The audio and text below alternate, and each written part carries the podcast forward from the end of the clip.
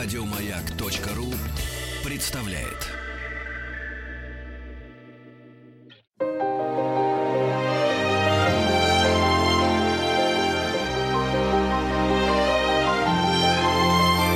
Антон Долин и его собрание слов.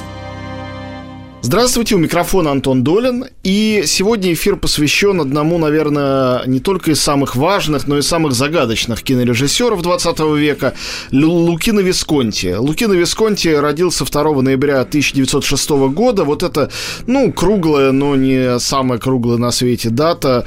110 лет э, со дня рождения для нас, э, ну, просто отправная точка, повод для того, чтобы поговорить о том, что за фильмы он делал и на кого он был похож, а на кого он не был похож совсем. В гостях у нас сегодня мой замечательный коллега, кстати говоря, президент нашей гильдии киноведов, кинокритиков э, Кирилл Разлогов. Кирилл, привет. Приветствую. Ну и, наверное, прежде чем мы закопаемся в какие-то биографические дебри, давайте попробуем какими-то общими словами нашего сегодняшнего героя нашим слушателям описать. Потому что ведь э, что такое итальянское кино в глазах или в представлениях среднестатистического зрителя, даже образованного? Итальянское кино — это или то, что восходит к неореализму, да, э, это вот начиная с даже 40-х годов, уж точно с 50-х, мощнейшее реалистическое творческое движение в итальянском кино, когда режиссеры вышли на улицу, когда были непрофессиональные актеры, когда были не построенные декорации, а просто найденные где-то, и правдивые истории, пусть даже написанные сценаристами. И, с другой стороны, итальянское кино — это вот такая невероятная фантазия, это Филини, это «Восемь с половиной», это чрезмерность, избыточность, красота, это Казанова, это сладкая жизнь. С другой стороны, это, например, трилогия «Жизнь» жизни того же самого Пазолини и многие другие режиссеры. С третьей стороны, мы знаем, что отдельно существуют некоторые авторы, тот же самый Микеланджело Антониони, который совершенно сам по себе, или э, тот же самый Лукино Висконти, который вроде бы по каким-то формальным признакам похож на кого-то из своих коллег, но в то же время абсолютно сам по себе и даже вот внутри одной своей биографии включает э, в себя гигантское количество противоречий. Ну, я думаю, что здесь не так сложно, как э, кажется, потому что есть э, итальянский неореализм, как вы правильно сказали, и есть так называемый внутренний неореализм, к которому перешел классический итальянский неореализм. И все люди, которые вы, которых вы назвали, и Лукино Висконти, Микеланджело Антониони, Федерико Феллини, кроме Пазолини, Пазолини как бы у него более сложная вещь, они начинали как неореалисты, а потом уходили куда-то в сторону, да, в разные стороны, но всегда в сторону, во-первых, эстетизма, во-вторых, неких внутренних психологических исканий, и, в-третьих, в зрелищность. Если мы возьмем эти внутренние психологические искания, зрелищность и эстетизм, мы увидим, что они есть в разных вариантах и у Лукино Висконти, и у Федерико Феллини, и у Микеланджело Антониони. Особенность Антониони в том, что он довольно быстро как бы сошел со сцены, сделав вот такую серию картин, в которых э, некоммуникабельность изучил до конца, и потом у него был кризис временный, из которого он вышел. У Лукина Висконти кризиса не было. Но он из него вышел, во-первых, где-то уже в других странах, да. начиная с фотоувеличения, сначала да. Англия, потом Англия, Америка. Потом Китай, Китай Америка да. и так далее, и потом перешел к вот к этим самым картинам, которые были уже основаны на видеотехнике. У Висконти как раз э, было все, на мой взгляд, чрезвычайно органично. То есть он переходил от одного к другому, используя разные клавиши собственной биографии. Потому что та же Пазолини говорил, что у него герои три – Христос, Маркс и Фрейд. Я думаю, что под этим вполне могу подписаться и Висконти. Хотя, как аристократ, он, конечно, так впрямую бы этого не сказал, но был членом итальянской компартии. То есть Маркс для него был важной фигурой. Был человеком менее, может быть, быть открыто религиозным, чем Пазолини.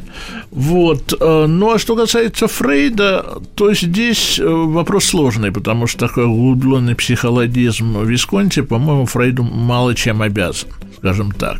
Скорее, это такой психоанализ другой школы, может быть, ближе к Юнгу даже, чем к Рейду. Ну, это мы сразу закопались в какие-то частности, но вот э, если говорить о самых простых каких-то вот вводных данных, обсуждая Пазолини, моего, наверное, любимого режиссера вот из великих итальянцев, мы упираемся часто вот в то, что нам здесь, нам, бедным здесь, постсоветским людям, кажется противоречием. Его, э, с одной стороны, э, религиозность или, скажем, богоборчество в то же время, да, ну, впрочем, здесь противоречий как раз нет. С другой стороны, его преданность коммунизму, с третьей стороны, собственно, нетрадиционная сексуальная ориентация, которая вносит в это все совсем уже безумную какую-то нотку.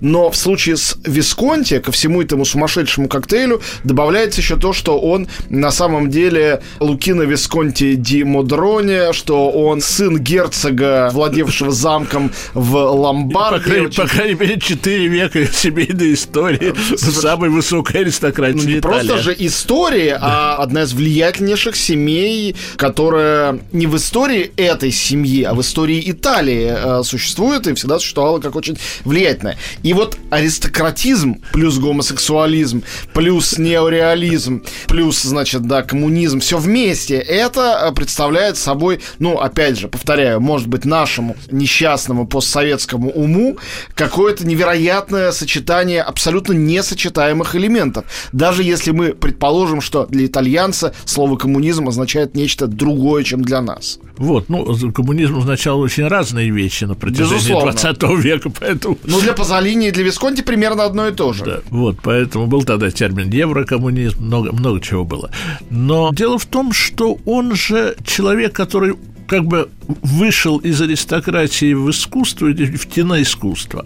Пазолини в этом плане не нужно было ломать себя, поскольку кино было площадное зрелище, и картины, которые он делал поначалу, были как раз картинами некого площадного эстетизма. А почему говорите поначалу? Мне кажется, и в поздних его фильмах это есть. Даже когда он брал Чосера или Бокаччо, которые, впрочем, тоже непосредственно связаны с площадной эстетикой, но как бы это образцы высокой литературы. Именно в этом площадном карнавальном духе он их и решал. И это уже поздняя часть его творчества. Вот, ну, «Цветок тысячи одной ночи» немножко другая Ну, чуть-чуть, согласен. Да.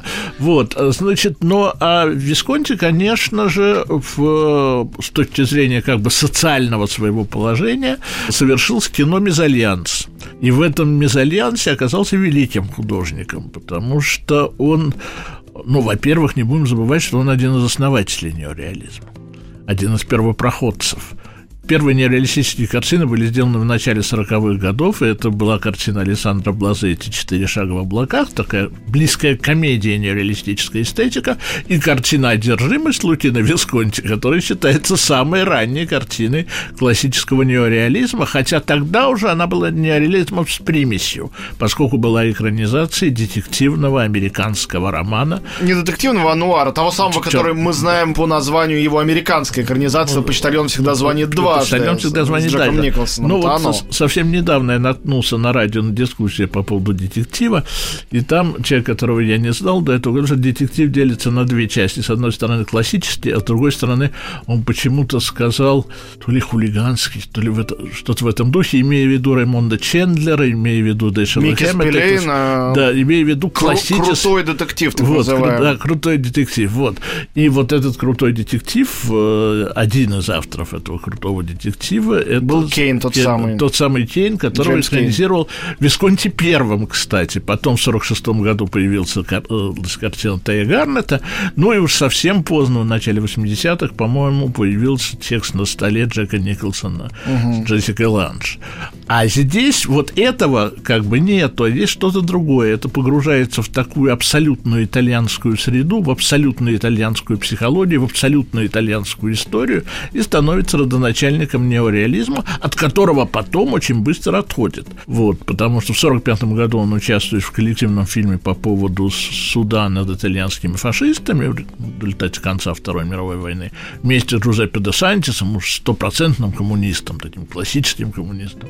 Вот. А, и потом делает картину, которую уже никто не очень знает, куда ставить. «Земля дрожит», которая вроде по тематике неореалистическая, а по эстетике нечто совершенно другое. Мне кажется, что и «Одержимость» не совсем нереалистический фильм. А Вы правильно сказали, что здесь э, сам первоисточник определяет немножко... Мне ужасно нравится то, что фильм поставлен на собственные средства режиссера, как аристократия, и средства Компартии Италии. Зам- Замечательная комбинация, да? Вот. «Земля дрожит» очень странная история, ведь начиная с названия какого-то такого давженковского, это нас сразу в какую-то совершенно мифологическую уводит степь. А неореализм, он должен быть приземленным, это должны быть похитители велосипедов, какие-то маленькие люди. А он снимает про рабочий класс, как будто это какие-то титаны древнегреческие. Ну, И- Работе это не совсем рабочий класс, работе Ну, это про- всё и- не, не можем это полудеревня. пролетариатом назвать в Да, какой-то да. степени. Вот. Скорее сельский пролетариат. Сельск. Ну, окей, хорошо. Ну, пусть это Отсюда, будет, пусть отсюда и земля, потому что это люди, которые близки к земле, Конечно. и он возвеличивает эту землю тем самым. Ну, очень эстетизирует, просто смотришь. Об этом я и как- говорю, поэтому я сказал про Давженко, что это какой-то вот уже совершенно... Это очень близко к Довженко, кстати, к которому он очень хорошо относился. Он смотрел его? Ну, смотрел, Наверняка, смо- да? Да, смотрел, наверняка. Он был большим поклонником Пудовкина. Вот, и та среда, в которой он э, вращался в кинематографе, а это был э, родственник Муссолини, который любил кино, и поэтому ему разрешали делать какие-то вещи, как журнал Cinema, в котором, ну, почти марксистские Ну, давайте тогда, тогда уж скажем то, что он в молодости был антифашистом активным, и даже, по-моему, был арестован. Ну, ничем-то для него страшным не кончилось, но... Потому что он был настолько аристократом, что почти ничем не рисковал. Ну, это, это мне, мне кажется, сильное допущение. Там кто угодно мог рисковать. Мне кажется, он просто не был настолько виноват в чем-то таком криминальном по-настоящему и сильно. Ну да, «Земля дрожит» — это, конечно, уже фильм совершенно самобытный. Можно было бы сказать, что вот мы получили, наконец-то, зрелый язык Висконти, если бы это было правдой. Но это не так, потому что э, дальше он делает еще шаг, еще шаг и еще шаг, и с каждым следующим шагом уходит настолько далеко от своих корней, от корней итальянского кино, насколько возможно было, собственно говоря, уйти. Ну, не будем забывать о том, что он еще и театральный человек. Но к этому моменту еще нет. Он только начинает с середины сороковых э, не смело что-то такое делать на сцене. Но интересно, с чего он начинает? Он начинает с э, Жана Кокто, и потом он переходит э, от Кокто к Аную, к Бомарше. Вот такое количество французов э, и с другой стороны американцев. Тенниси Уильямс э, и Артур Миллер. И добирается до Гальдони только сильно уже где-то в середине 50-х. То есть он к вскрытию итальянских культурных и исторических кодов подбирается совсем с других сторон. Мы говорим про Лукино Висконти, одного из величайших итальянских режиссеров, да просто одного из величайших режиссеров э, Не в просто истории кино. Да, с Кириллом Разлоговым. Сейчас мы сделаем маленькую паузу и вернемся в студию. Собрание слов с Антоном Долиным.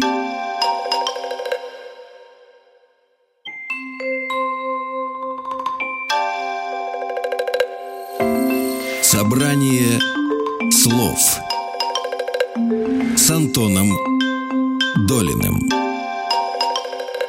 Мы снова в студии. Антон Долин, Кирилл Разлогов. Говорим о Лукино Висконте.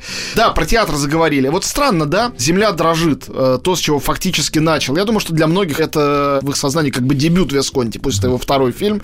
Ну, такого зрелого, настоящего Висконти. И действительно... Для меня нет. Для меня его дебют все-таки одержимости. Я считаю, что без вот этих неореалистических корней в черном фильме Мы не поймем. мы не поймем. Наверное, да, вы правы. Вот, и э, затем театр. А ведь согласитесь, наверное, парадоксально об этом говорить, но в «Земля дрожит» тоже есть какая-то театральность. При- Безусловно. При, том, что Безусловно. вроде бы это кино-кино, такое кино- кинематографическая образность, на сцене такого не воспроизведешь. Но это вот та самая трудноуловимая линия, которую позже критики совершенно справедливо, они, наверное, немножко механически говорили, что когда смотрели фильм «Леопард», например, или э, «Людвиг», ну, «Людвиг» там, понятно, там тема, что это оперное кино. Но действительно, что-то оперное было в его фильмах, при том, что ничего общего с оперными постановками и не было. Но, тем не менее, Я это сказал, оперность... на этом этапе зрелищно, скорее. Оперность у него начинается с фильма «Чувство». Вот «Чувство» уже как бы почти совсем оперный фильм. Я согласен, я понимаю, что этого еще не происходит, но вот эта театральная земля дрожит той же природы, что и поздняя оперность его следующих картин. Безусловно. Оперность, которую нельзя понимать буквально, как что-то вот совершенно другое. Это не значит, что там кто-то будет петь или будут декорации картонные.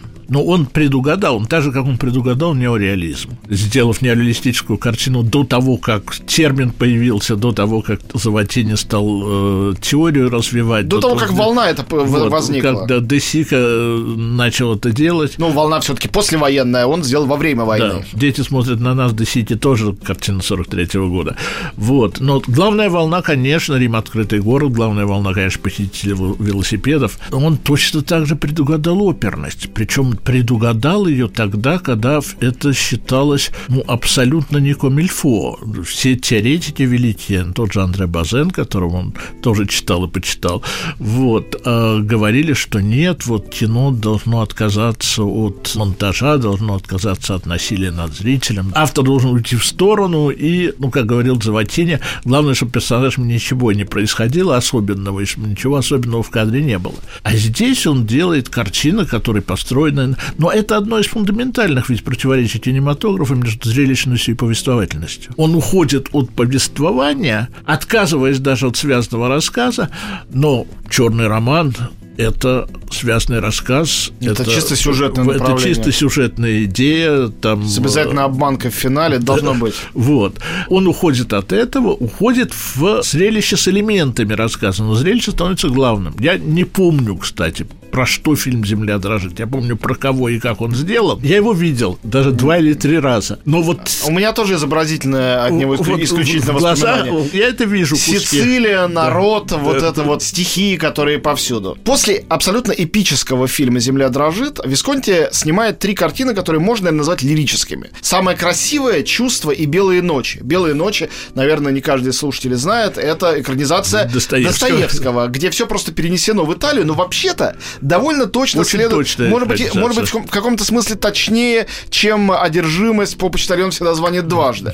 Просто и сюжетно, и атмосферно. Да. В чем здесь смена парадигмы и смена языка? Ну или точнее говоря, дальнейшее формирование языка большого режиссера, который, напоминаю, одновременно с этим в эти же самые годы, например, такие мифы, как Эвредика и Антигона в интерпретации Жана Ануя ставят на сцене. Да. Это ведь очень важные пьесы, и постановки, видимо, тоже, хотя я их, конечно, никогда не, не видел. Но судя по пьесе, да, это античные сюжеты, которые превращаются в как бы почти мещанские, но такие абсурдно отстраненные драмы из сегодняшней жизни. Вот, ну, дело в том, что лирическая линия у него это тоже еще освоение наследия. И если он берет Достоевского, он берет Достоевского как что-то, что идет из прошлого и что ему особенно близко. Когда он делает чувство, это картина, которая уж полностью укоренена в итальянской истории, в итальянской поэтике. Вот здесь оперность без всяких кавычек. Что касается самой красивой, мне кажется, что это наименее удачная картина Висконти. Анна Маньяни, богиня итальянского неореализма, переигрывает режиссера в известной мере. Вот. Она абсолютно на своем месте в время открытом городе. Она в человеческом голосе, кстати, тоже как то. Здесь она перетягивает одеяло на себя. Поэтому это кинематографическая картина, картина про кино, картина, где он как бы переосмысляет свое отношение к кино, кино, которое калечит людей в большей степени, чем оно создает что-то новое. Может быть, для него была дорога мысль обличения вот этого развивающегося или начинающего развиваться спектакля сенсации, погони за звездностью, погони за э, знаменитостью, то, на чем позднее издевался Вуди Аллен. Возможно, но э, как эстетика мне это кажется не очень убедительным, в отличие от «Белых ночей», которая, мне кажется, картина удивительно тонко чувствующая вот эту самую поэтику Достоевского. Ну и, э, что касается предвестия оперности всего кино, то здесь чувство обгоняет свое время лет на 20 с лишним. Я бы сказал, ну, мы, конечно, вынуждены каким-то упрощением здесь прибегать в таком эфире, все равно на обзорный, хоть у нас целый час. Я бы сказал еще о том, что желанность образа, образа в большей степени природного и коллективного в «Земля дрожит», и женщина самый красивый, ну, в «Белых ночах», конечно, тоже, как такой смутный объект желания, но только без бунюэлевской иронии. Это очень важный момент, это конструирование чего-то уходящего от того неореализма, с которого все у него начиналось, в сторону как бы идеализма. Но забавный момент. Вот двигаясь в сторону этого идеализма, а в героя «Белых ночей» его зовут, по-моему, Достоевского мечтателем. Он, он мечтатель, да. и он такой же мечтатель здесь, а там еще и там строяние, Жан Море, все, все мечты со всех сторон тоже присутствуют. Мужские... Это Мариша. Да, конечно, и мужские, и женские. Вот. Вдруг приходит к картине, которая, мне кажется, тут я выкинул бы приставку «нео» к чертям и сказал Соц. бы, что... Я бы сказал со- соцреализм. Я бы сказал, что «Рок и его братья», один из самых главных фильмов Висконти, это переход к реализму в том настоящем высоком понятии, в котором мы, говоря о прозе э, Флабера или Золя, или Толстого, э, или Достоевского, о больших романах, э, мы говорим. Но сейчас мы сделаем маленькую паузу, прежде чем перейдем к «Рок и его братья». Антон Долин и его собрание слов.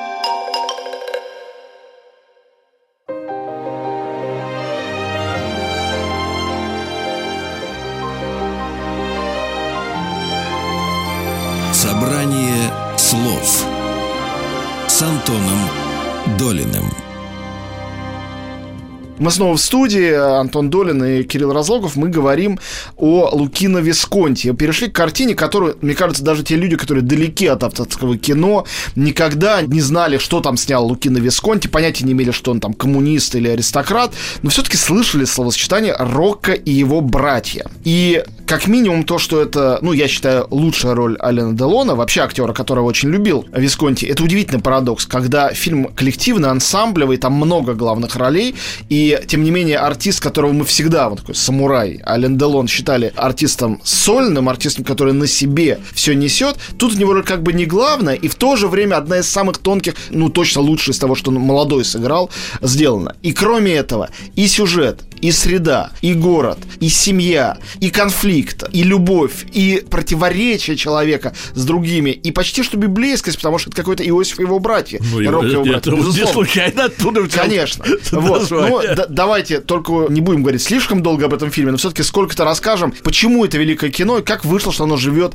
и сейчас, и сейчас э, всем, наверное, на слуху он сейчас режиссер Алексей Мизгирев поставил на сцене Гоголь-центр еще спектакль «Рок и его братья». Все это перенесено было в современную современную Россию и тоже абсолютно органично прижилось. То есть это неореализм. Он свое нео обновляет и обновляет, ну, и это никуда как на дне Горького, которые стали во всем мире Совершенно в тот момент, верно. когда это самое от Курасава до Ренуара все ставили на дне. И здесь всегда рок... было актуально, да, и всегда да, нужный да, момент. То, то, точно так же Рок и его братья. Но здесь нет история. великой литературы под э, Рок и его братья. Это именно великое кино. Это кинематографическая субстанция, которая оказалась настолько живучей. Вот. Ну, там, во-первых, э, ну, ансамбль актеров уже сказали. Ренато Сальваторе и э, Анджи Рардо, который сыграл на этом этапе своего творчества, безусловно. И тоже лучшая роль, да, уже Рардо. Да, роль, которая сделала ее звездой сразу, просто вот прыжок в знаменитость. Вот. И эта картина действительно с двойным дном. С одной стороны, это жесткая, реалистическая история, бытовая, абсолютно достоверная в каждой детали. С другой стороны, Рокко, конечно, Иисус Христос современного мира, и Висконти обыгрывает это, делает его центральным персонажем чисто виртуально, потому что сюжет вращается в других измерениях в этом плане. В разных, в параллельных вот, измерениях, да, да, конечно. Да, там много параллельных историй. А, но что меня поразило, я не случайно сказал, что я бы добавил к этому просто термин социалистический реализм, учитывая его коммунистический. Социалистический должен быть очень оптимистичным. А где же оптимизм в Рокко и его братья? Вот. Даже безнадега, это чернуха. Вот. Чистая чернуха. Возможно, возможно, это начало нашей чернухи. Блестящее начало нашей чернухи. Вот что он на самом деле предсказал. Это он предсказал тоже. Но это трагедия. То есть это трагедия с катарсисом, с э, какими-то вещами, которые... Именно потому, что туда входит религиозность. А смотрите, как любопытно, простите, что перебью. Ведь э, и арест Виторио Альфреди, и Вредика, и Антигона, о которых я говорил, это все, а на самом деле, если мы возьмем э, Тенниси Уильямса, которого он ставил, «Стеклянный зверинец» и «Трамвай желания» на сцене, это все и «Смерть камевоежора» стопроцентно Артура Миллера, постановка 51 года. И так он дошел до Медеи, собственно, Еврипидовской к 53 году. Это все было до Рока его братьев. Ведь это все истории актуализации переноса в наши дни модели античной трагедии. Ничто иное. Ну, у него и античная трагедия, и итальянская опера, с другой стороны. Мне так вот повезло, что единственный спектакль, который который я видел, поставленный Лукино Висконти, в Ля Скала был спектакль «Турандот». Повезло. Но это комедия, правда, с, элементами трагедии.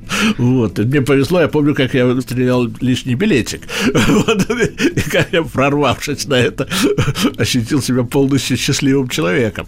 Потому как к тому времени я уже знал, кто такой Висконти, что это такое, и что это значит. Вот, и вот эта зрелищность, которая в Турандот так четко обозначена была, это вот э, как бы такой оперный накал страстей, как раз то, чего терпеть не могли классические реалисты.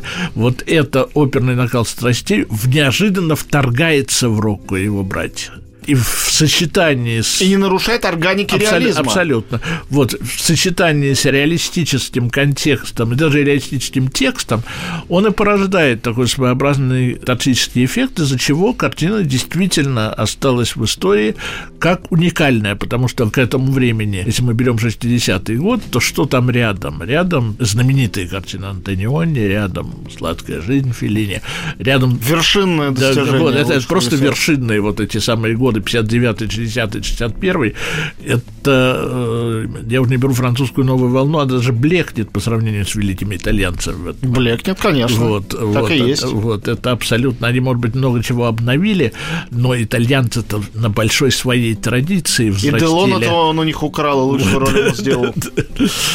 Я уж про Жерардо молчу. Ну, хорошо. Рок и его братья. Э, выдающаяся картина. Но смотрите, он все-таки выстраивается более-менее логическая линейка. Хоть э, в одержимости американский нуар, хоть в белых ночах Достоевский, хоть античные какие-то корни и евангельские в Рокко и его братьях. Всегда модель одна. С невероятным поэтическим чутьем Висконти приносит это в современность, приподнимая эту современность над непосредственно реализмом. Но вдруг... Туманные всего... звезды большой медведь. Подождите, мы до них еще не добрались, 65 год.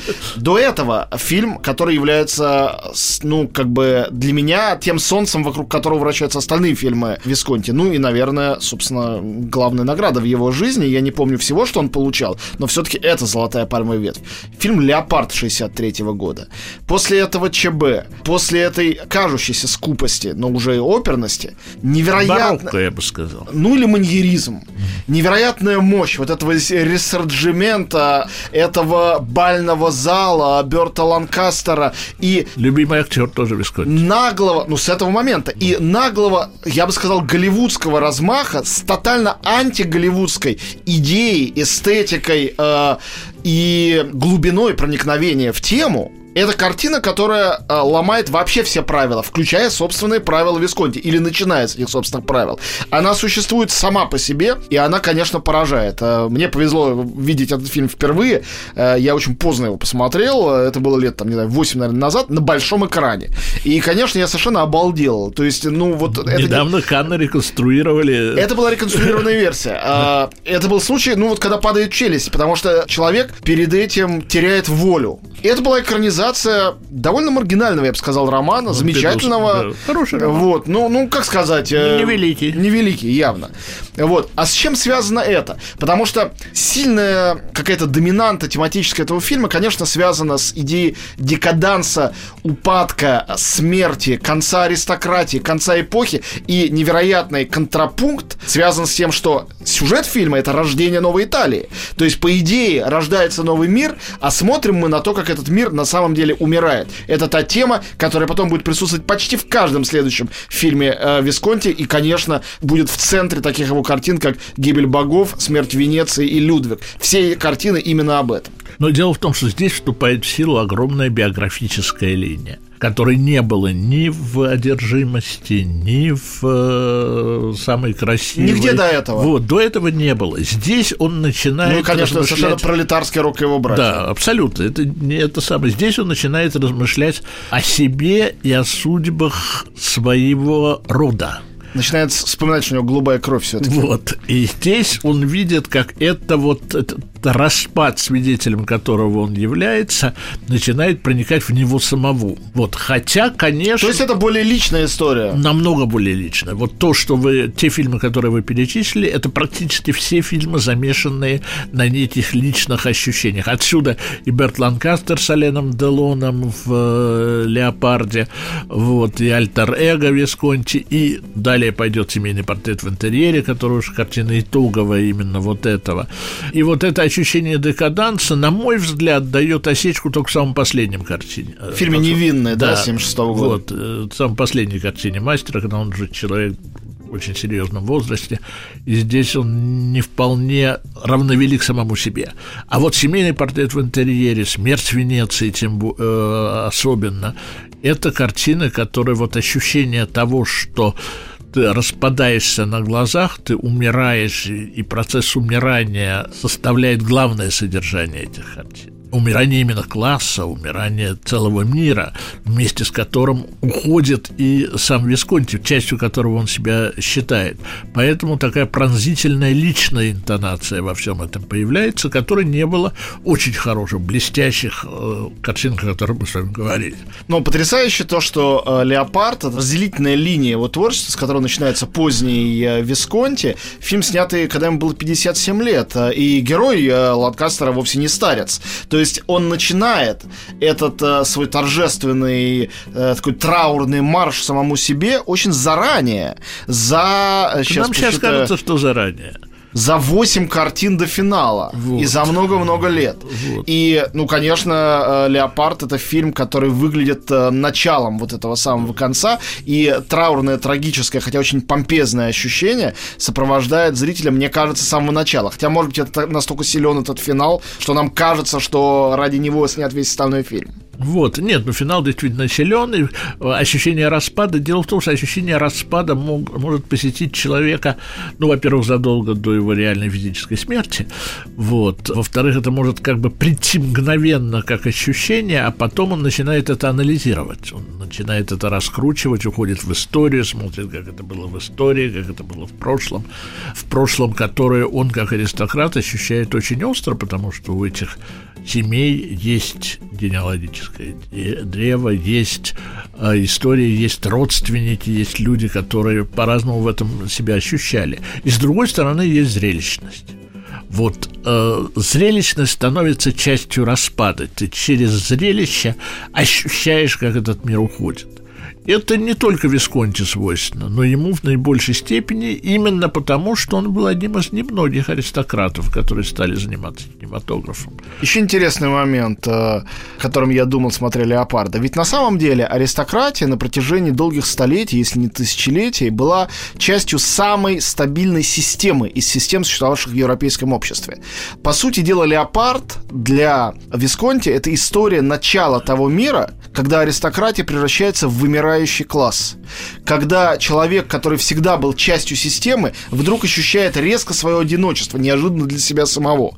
И окружающие его вполне благожелательные парвеню, которые продолжают играть в ту самую игру, в которую играл он, например, сцена бала. Бал ведь это огромное ритуальное действие. Тем не менее, вдруг он ощущает себя практически фирсом на этом балу, при том, что э, должен был быть таким, ну, принцем, э, возглавляющим все эти церемонии. Но это внутреннее ощущение тем не менее, есть, оно очень сильное. Я не знаю почему, но сегодня, независимо от нашей с вами программы, я вспомнил Марсельезу. Вот, со словами «Асайра, Асайра, Асайра» или «Аристократы Лаунтен», то есть аристократы на фонарях, вот, а дальше «Ah ça ira, ça ira», аристократы все еще здесь. Вот этот контекст, контекст Великой Французской революции, которая вот с аристократией пыталась покончить, а аристократы все еще здесь, и аристократы погибли, собственно говоря, не в силу Великой Французской революции, значительно позже, но тем не менее гибель была предрешена. Вымерли как динозавры, вот. практически. А эволюция сыграла роль метеорита. Вот. Того самого, значит, из апокрифа.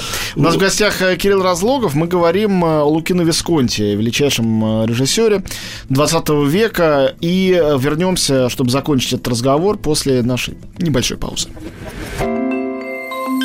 Антон Долин и его собрание слов.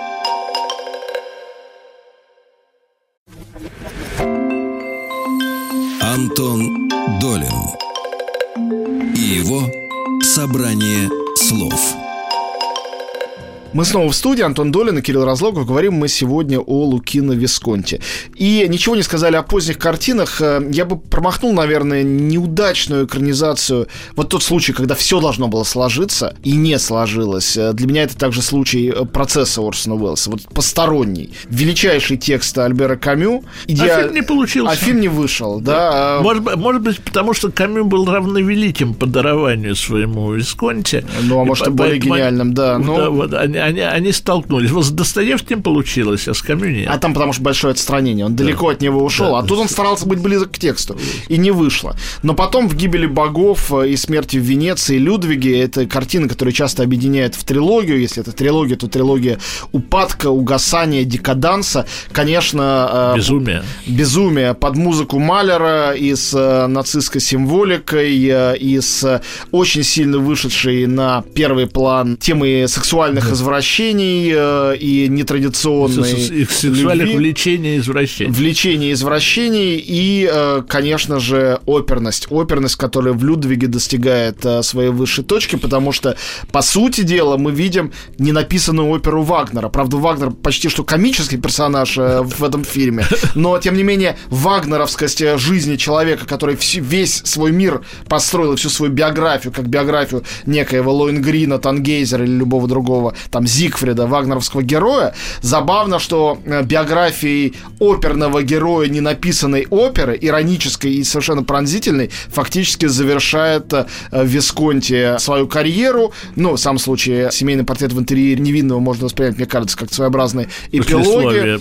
Да, конечно. И семейный портрет в интерьере, мне кажется, картиной очень итоговой. Да, да, да, да, безусловно. Ну, я говорю, это такой эпилог, который э, подводит этот итог. Просто Людвиг, смерть Венеции, гибель богов масштаб э, их слишком велик. Это такая, ну, кольцо не Белунга такое. Ну, конечно, Хельмут Бергер, который как муза и важнейший, э, наравне с Бертом Ланкастером и Аленом Делоном, э, один из важнейших актеров в его творчестве, здесь выходит в центр сцены. Безусловно.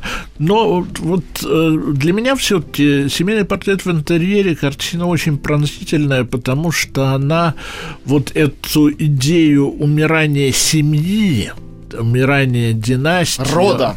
умирание рода, умирание как бы того, зачем века а не просто. Вот, он не случайно собирает актеров. Сильвана Мангана, которая как бы, ну, символ итальянского неореализма. Сильвана Мангана в э, «Горьком рисе» Джузеппе де Сантиса на рисовой плантации – это как бы идеальная фигура, и он ее вынимает оттуда и помещает сюда, вспоминая о том, с чего это начиналось и куда, в конце концов, это пришло. Перенося на свою оперную все равно сцену, да, в интерьер, конечно. экстерьера. Вот. А уже Джанкарло Джанини, карабкающийся по голому телу, хотя это Габриэле Данунцу, это другая традиция, вот, мне кажется, картиной скорее послесловие. Вообще поразительно, что по каким-то выдающимся писателям не всегда получалось у него что-то сделать прекрасное. Ну, хотя, безусловно, и «Белые ночи», и «Смерть Венеции» вещи очень сильные. Но вот э, э «Гибель богов», «Лерок и его братья» или «Леопард», повторяю, поставленные, с моей точки зрения, по не очень значительному тексту, превращались в произведения абсолютно эпического, в том числе и литературного, не только оперного масштаба. Если говорить о таланте сценария и, ну, скажем, визуального рассказа. Не знаю, неловко звучит, но, не знаю, как еще сказать. Я вспоминаю в этом плане Марию Туровскую, которая некогда написала фразу, которая мне очень нравится, что из второстепенных произведений в кино чаще появляются великие фильмы. Потому что ну да, ведь «Смерть Венеции» тоже маленькая вещь Томаса Малень... Манна. Это маленькая... не волшебная гора. Вот, и... нет, это не, не эпическая вещь, а получается эпическая. Безусловно. Потому что Висконти ее сублимирует в известной мере. И это великий дар сублимации, который дает возможность человеку посмотреть на все с высоты даже не птичьего полета, а некого такого божественного вдохновения. Но мне хотелось бы в заключение вспомнить одну вещь. Мне рассказывала о Висконте Клаудия Кардинали, которая была совсем молоденькой, когда с ним познакомилась, когда с ним ее свели. А и в она... «Леопарде», да, да она сначала у него да, снялась? Да, и первая. она рассказывала, как он, заботясь о том, что она из провинции без имени, без ничего, окажется вдруг потерянной в Риме, водил ее с собой по кафе, по разным местам, и насколько у них складывались при этом отношения. Он абсолютно не демонстрировал себя как аристократа, хотя в глубине он, конечно, был аристократом, и эту, в общем, простенькую девочку превратил в звезду именно общением с ними. И это тоже великий дар Лукина Висконти. Конечно, об этом говорили, но здесь как бы было свидетельство от, э, из первых уст, как бы. То, о чем писал очень много Прустка, что настоящий аристократизм, он и находится в, способ... в совершенно демократизме. То, что сейчас нам на расстоянии, когда эта традиция почти умерла, и невозможно оценить. Кирилл, у нас э, времени остается совсем немножко. Один простой вопрос. Вот, э, допустим, нас слушают люди, которые никогда не видели Висконти, э, только вот сейчас слушали нас, или видели что-то, но не до конца, невнимательно. Вот один фильм однозначно, который, с вашей точки зрения, моментально для них из его гениальных шедевров или наоборот из его малоизвестных фильмов моментально откроет почти любому зрителю хотя бы какой-то интерес к этому действительно удивительному режиссеру. Рокко и его братья. Рокко и его братья. Ну что, друзья, все, всем приятного просмотра. 110 лет Лукино Висконти. Кстати, совсем недавно вышла замечательная переводная книжка о нем. Думаю, будут книги еще. Мне кажется, этого режиссера еще будут открывать и исследовать. Спасибо большое, Кирилл Разлопову. Спасибо.